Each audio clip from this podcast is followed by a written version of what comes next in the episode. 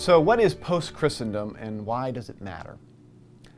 Uh, post Christendom is a term that, if you uh, are in leadership in church ministry of any kind, you probably have come across in the last few years. And normally it gets discussed in sort of academic uh, frameworks and circles, but really it makes a difference for the everyday church leader and the everyday Christian trying to live out their faith in the 21st century. And it really helps to try to take it from those sort of more theoretical levels and, and put it down and say, how does this reality of post, post Christendom, or I prefer to say the post Christianization of society, because really it's something that's in process. And there are uh, certainly parts of our country that are very post Christian, like Syracuse, New York, which has a church attendance of, of about 3.5%. But there are other places like Atlanta, Georgia, or Dallas, Texas, which certainly have pockets of, of post Christendom like uh, society, but there are certainly places that are, that are very uh, Christendom in those locations. And so it's something that's in process right now. And what that term describes is it's in contrast to the era of Christendom, which some people date back to the time of Constantine. But really, where that hits the ground is I think you can go to just about any town or city in the United States. And if you go to the center of that town, uh, you can look around the town square and you will see uh, usually not just one, but two or three uh, churches. And what that represents was that there was a time period for a very long time that the church occupied a place of, uh, of centrality and privilege in society. And you can see that uh, just even 20 or 30 years ago, where most things were closed on Sundays. And uh, lots of people maybe even 75 to 80% of any community would identify with a particular church community. Uh, you didn't have sports activities and, and soccer games and kids camps and, and malls uh, open on Sundays uh, just a few decades ago.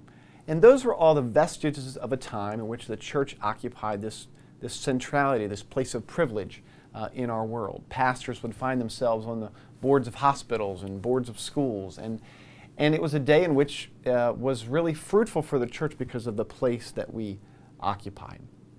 But since about the, the mid 60s, uh, that reality, at least in North America, has been sort of slowly eroding. And as the, the more it erodes, uh, the quicker that erosion is taking place. And so that's why in the last few years, there has been this great uh, increase in discussion and conversation about what are, what are the realities of a time in which the church uh, though our buildings sometimes are still located in the town square, um, we don't occupy this place of centrality in the world anymore. And, and a third of all people now work on Sundays, and there are all kinds of competing activities, not just on Sundays, but throughout the week for people's time. Um, we also see it in a way in which the Christian story is not understood uh, by people in and around the, our workplaces and in our schools. Uh, and that story there was a time period not very long ago that uh, the Christian values that came out of the Christian story had a, had a decent level of correspondence with the general values of society. And anybody that's been paying attention for the last 10 years would know that those values are getting increasingly further apart.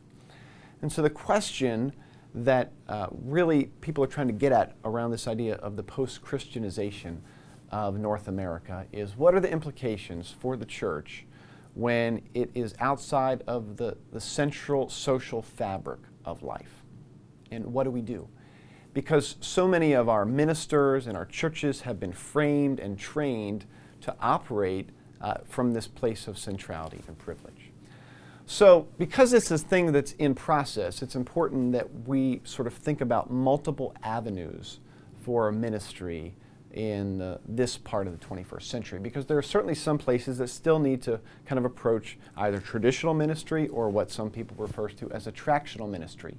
And attractional ministry is the idea that uh, we we set aside a certain time and certain programs, and usually they're on Sundays and maybe Wednesdays and other activities throughout the week.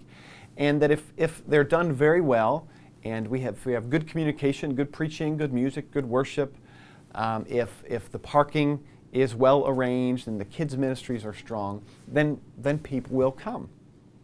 So we'll send out a mailer or we'll have something on Facebook and uh, we send out something, an advertisement through Twitter, and, and people will be interested. And there are certainly some parts of our nation where that's still an important uh, tactic. But at the same time, we need to begin to ask ourselves what about all the people? And my guess is conservatively, it's about 40%. In some parts of the country, it may even be up to 60%. In some parts, perhaps even more. What about all the people who, no matter how good everything we do is, have already pre-decided that it's just, it's just not of interest to them? And for those people, and those are increasing numbers, especially among the younger generations, we, we have to really uh, come with a more missionary approach to uh, our work. And we really have to see the church as a center of mission. And I just want to give an illustration of this that I heard just yesterday while I was here at Asbury Seminary. Uh, there's a student who works at a restaurant uh, not too far away. And one of the things that he's trying to do is cultivate, uh, I call it a fresh expression. Some people would call it a missional community, but a fresh expression of the church among the people that work there at the restaurant. And an interesting thing is happening as he's forming this sort of quasi house church is that there are people who work in that restaurant and their family members that are beginning to come into a Christian community, uh, a church expression that they have said to the, to the leader, we would have never gone to a traditional church. And there are plenty of options around. Uh, I saw many of them while I was driving on my way in here. And I think that that expresses uh, a lot of the heartbeat of the mission mentality that we need to have because really what we need to do is we need to put the church that Jesus loves closer to where the people Jesus loves actually are. And so, with this young man starting a church, uh, an expression of the church out of his relationships of work at a restaurant, he's putting the church that Jesus loves right up against where people's life is really lived at. And we used to be able to do that just by being where we were at the center of town when life naturally flowed toward us. But now, one of our fundamental tasks is how do we get the church out of the church so that they can express and live as communities of the gospel uh, up close to people's lives. And that is one of the greatest implications of this post Christendom shift that we're in. And of course, there are many others. And it's a time in which some people look at that and they get discouraged. And it's a time that some people uh, become dizzying, have a dizzying effect in their, their mind and in their frameworks for how we should proceed.